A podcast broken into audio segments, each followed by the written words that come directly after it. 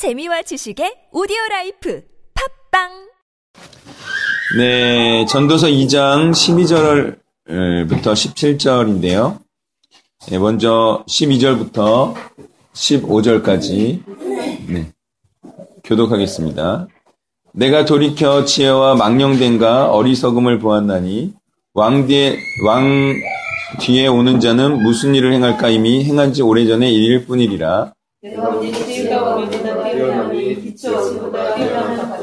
지혜자는 그의 눈이 그의 머릿속에 있고 우매자는 어둠 속에 다니지만 그들 모두가 당하는 일이 모두 같으리라는 것을 나도 깨달았도다.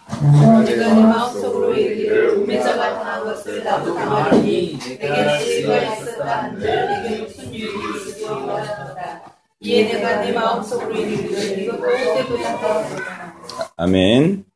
자, 지혜로운 일이 될 수도 있고요. 또 망령된 일과 어리석은 일이 될 수도 있는 일. 그 일은 그 일이란 바로 왕 뒤에 오는 자가 하는 일을 의미할 것입니다. 네, 지혜와 빛이 어리석음과 어둠보다 유익이 되고 뛰어난 것은 맞죠. 그렇지만 그렇지만요. 크게 별다를 것이 없다는 것입니다. 왜죠? 그 왕과 그 왕이 행한 일들이 다 유한한 운명에 처해질 것이기 때문이죠. 예를 들어서 대통령이 새로 뽑혀요. 그러면 그가 하는 일이 무엇입니까? 어떤 일을 계획하고 추진하여서 획기적인 변화와 성장을 기대케 하고 미친 듯이 업무를 추진하는 거예요. 굉장히 큰 의욕으로 그렇게 하는 거죠. 그렇지만 결국에는 별다를 것이 없다는 거예요. 그 이유는 무엇이죠? 그런 일들이란 게 사실 거기서 거기에요. 다른 말로 차원이 같은 일이다 이거예요. 그러니까 획기적으로 큰 변화를 일으키려면 같은 종류의 일이 아니라 다른 종류의 일을 기획하고 실행해야 되는 거죠. 그래서 같은 일을 하면서 같은 종류의 일이요. 달라봤자 뭐 얼마나 다르겠습니까? 종류가 같은데. 그런데 같은 종류의 일을 하면서 획기적인 변화를 꿈꾸는 것은 어리석은 거예요. 획기적인 변화는 완전히 새로운 일로의 전환을 할 때 일어나는 일인 거죠. 다시 말해서 첫 창조의 일에서 새 창조의 일로 전환하는 것이 획기적인 변화인 것이고 그때 구원을 기대할 수 있는 것이죠. 그 다음 14절 중반부에 보면요. 그들 모두가 당하는 일이 모두 같으리라는 것을 나도 깨달아 알았노라. 자, 이것이 무엇을 의미하는지는 너무나도 분명하죠. 다시 말해, 지혜로운 왕이나 어리석은 왕이나 동일하게 당하는 일이 있다는 거예요. 어떻게 보면은 지혜롭다라고 여겨지는 왕은 억울할 수 있죠. 잘했는데. 그래도 동일한 운명에 처해지는 것은 바로 죽음을 의미하죠. 자, 구약에서 지혜롭게 살고 뛰어나고 뛰어나게 살았을 때 일어나는 일은 뭐죠? 자, 구약에서 정말 하나님의 뜻대로 산다. 그런 자들에게 일어나는 결과가 뭐예요? 네, 현세적으로 뛰어나고 현세적인 복을 받는 거예요. 근데 그 모든 복이 뭐와 함께 싹 사라져요? 죽음과 함께 사라져요.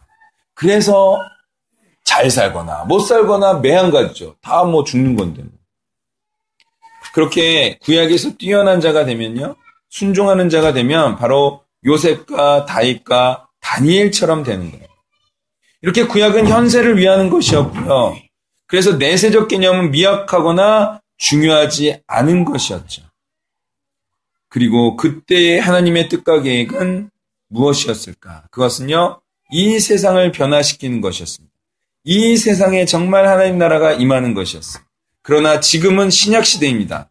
그리고 신약 시대라는 것은요, 구약적 계획과 실행이 실패로 돌아갔음을 의미하는 거예요. 아니, 구약으로 됐으면 신약이 왜 있겠어요? 구약이 안 되니까 신약이 주어진 거 아니겠어요? 이는 이 세상은 천국이 될 수 없어서 구약이 폐하여졌다는 것을 의미하고요. 새하늘과 새 땅을 바라보게 하는 이 새 내세적 소망이자 언약이 됐음을 우리는 알아야 하겠습니다. 그 다음 15절에 보면요. 우매자가 당한 것을 나도 당하리니 내게 지혜가 있었다 한들 내게 무슨 유익이 있으리요? 라고 말하고 있어요. 그리고 또 헛되도다 라고 말하고 있죠. 자, 내게 무슨 유익이 있는가? 내가 우매자가 당하는 것도 당하는 것을 내가 당하는데 내가 이 땅에서 지혜롭다라고 칭함을 받는 게 무슨 소용이냐 이런 말하고 있죠. 내가 이 땅에서 지혜로운 것이 헛되도다 이렇게 말하고 있어요. 그리고 이것이 죽음 때문임을 우리가 안다면 솔로몬이 희구하는 것은 무엇일까요? 죽음 때문에 어때니까? 네, 영생을 지금 희구하고 있죠. 여러분이 만약에 이 세상의 것을 솔로몬처럼 다 가졌다라고 생각하면 여러분들이 추구하는 것이 뭐밖에 없을까요? 영생. 그래서 아시아의 솔로몬 진시황은 불로 장생의 그 약초를 찾아 헤맸죠. 바로 이 문제를 해결하는 사람이 진짜 지혜자입니다. 어떤 문제요? 죽음이라는 문제. 결국은 그 문제 앞에 다 쓰러져 죽은 거예요. 엄청나게 뭐 유명하고 뭐 잘났고 뭐 세계를 통일하고 다 소용없어요. 이 문제를 해결하지 않으면 그냥 흙으로 돌아갑니다. 정말 똑똑한 사람은 이 죽음의 문제를 해결하기 위해서 평생 애를 씁니다. 그리고 싸우겠죠.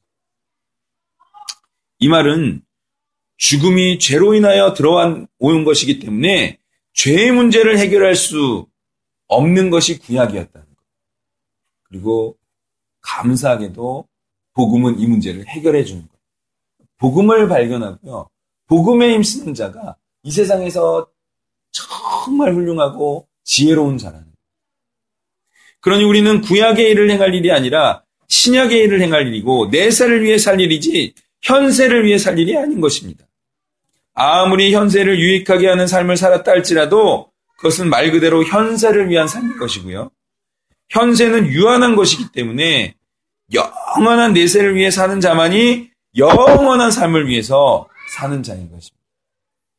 현세에 눈 팔려가지고요. 막 현세에 복되려고 또는 현세적으로 사람들을 유익하게 하려고 하지 마세요.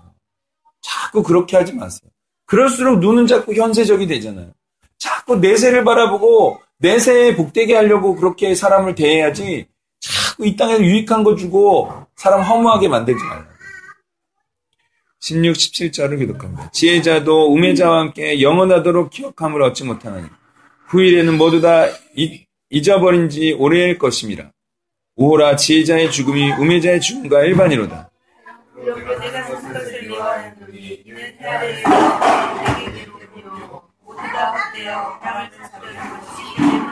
아멘. 자, 솔로몬은요, 많은 지혜의 글들을 지은 자였죠. 그리고 많은 업적을 이룬 자였습니다. 또한 많은 것들을 누리고 소유한 자였어요. 그런 그도 우매자 같은 처지에 곧 처하게 될 것입니다. 그리고 모든 것을 잃게 될 것이고요. 심지어는 사람들에게도 잊혀져 갈 것입니다. 이 같은 사실이 지금까지 열심히 살아온 것을 미워하게 만든다는 거예요. 내가 왜 이렇게 열심히 살았지? 다 소용없는 것이 되는데? 그리고 이것이 바로 솔로몬을 괴롭게 하는 것이다 말하고 있습니다. 이렇게 열심히 그리고 지혜롭게 살면 뭐 하나라는 생각을 하게 만들었다는 것입니다. 인생이 이렇게 살아갑니다. 한 치 앞도 오른치 그냥 열심히 최선을 다해 살아가는 자들이야말로 참으로 어리석은 자들인 것이죠. 이런 자들이 있어요. 어디에 취직할지는 정하지 않고요. 무작정 스펙부터 갖추려는 어리석은 취준생들도 있어요. 굉장히 어리석은 자이죠. 그런데 이렇게 어리석은 자도 있어요. 뚜렷하게 무슨 일을 하려는 것인지와 어느 회사에 취직할 것인지를 알고 취업을 준비하는 사람도 별 차이 없어요. 동종의 일이라 그러는 거예요. 그것도 어리석은 자예요.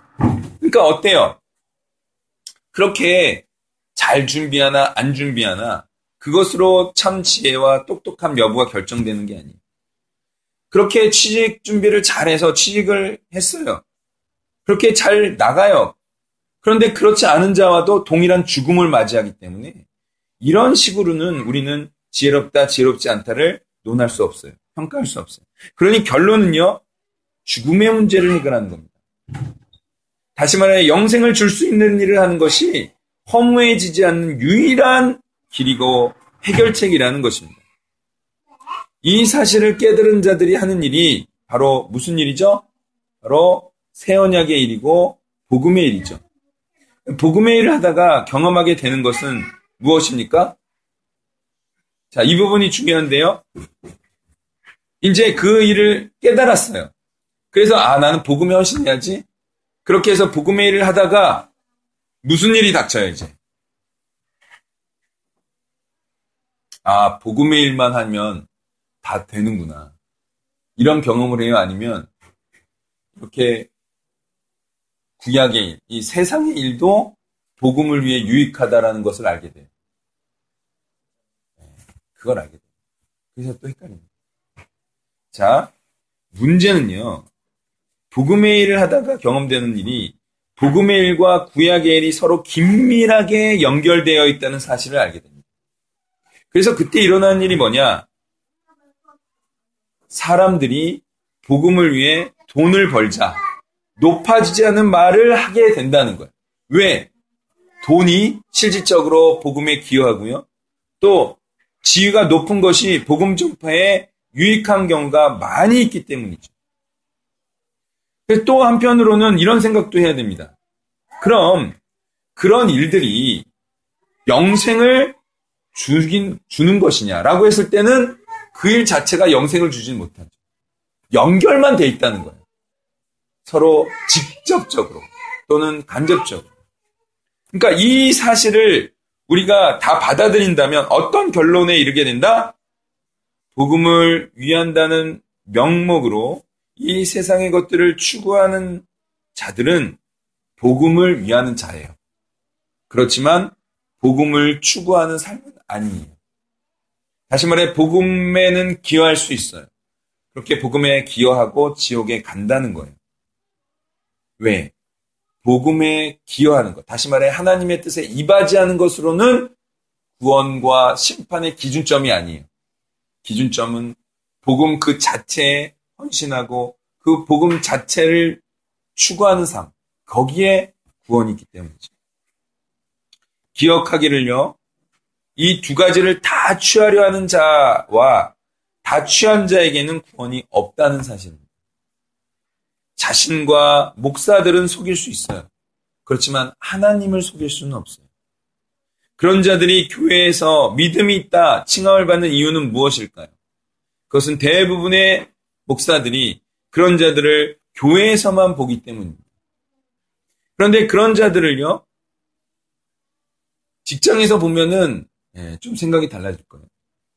네, 그렇게 세상에서 평소에 충실한 자들은요, 교회에서 그런 자들이 현실적으로 필요하거든요. 그러니까 또 그런 사람들이 마치 구원받는 것처럼 얘기할 수밖에 없는 현실적인, 이게 직접적으로 복음에 영향을 미친다는 거예요. 그러기 때문에 그런 사람들을 축복하고 그런 사람들이 구원받을 것이라 말하지 않을 수 없는 그런 상황 가운데 목회자들도 처하는 거죠. 그러니 현실을 넘어서는 영성만이 구원에 이르게 해줄 것입니다. 혹자들은 이것을 faith mission이라고 또 부릅니다. 다시 말해 돈을 바라보지 않고 미션만을 바라보는 것. 이것만이 타협하지 않은 믿음이 될 것입니다. 말씀을 정리하면요. 구약적 지혜의 허무함을 넘어야 합니다. 죽음의 문제를 해결해 줄 수 있는 이 신약적 지혜자가 되어야만 합니다. 그래서 죽음을 이기는 방법, 이것은 오직 한 가지밖에 없습니다. 그것은 복음의 일을 하는 겁니다. 그 외에는 이 죽음의 문제를 해결할 수 있는 방법이 없습니다.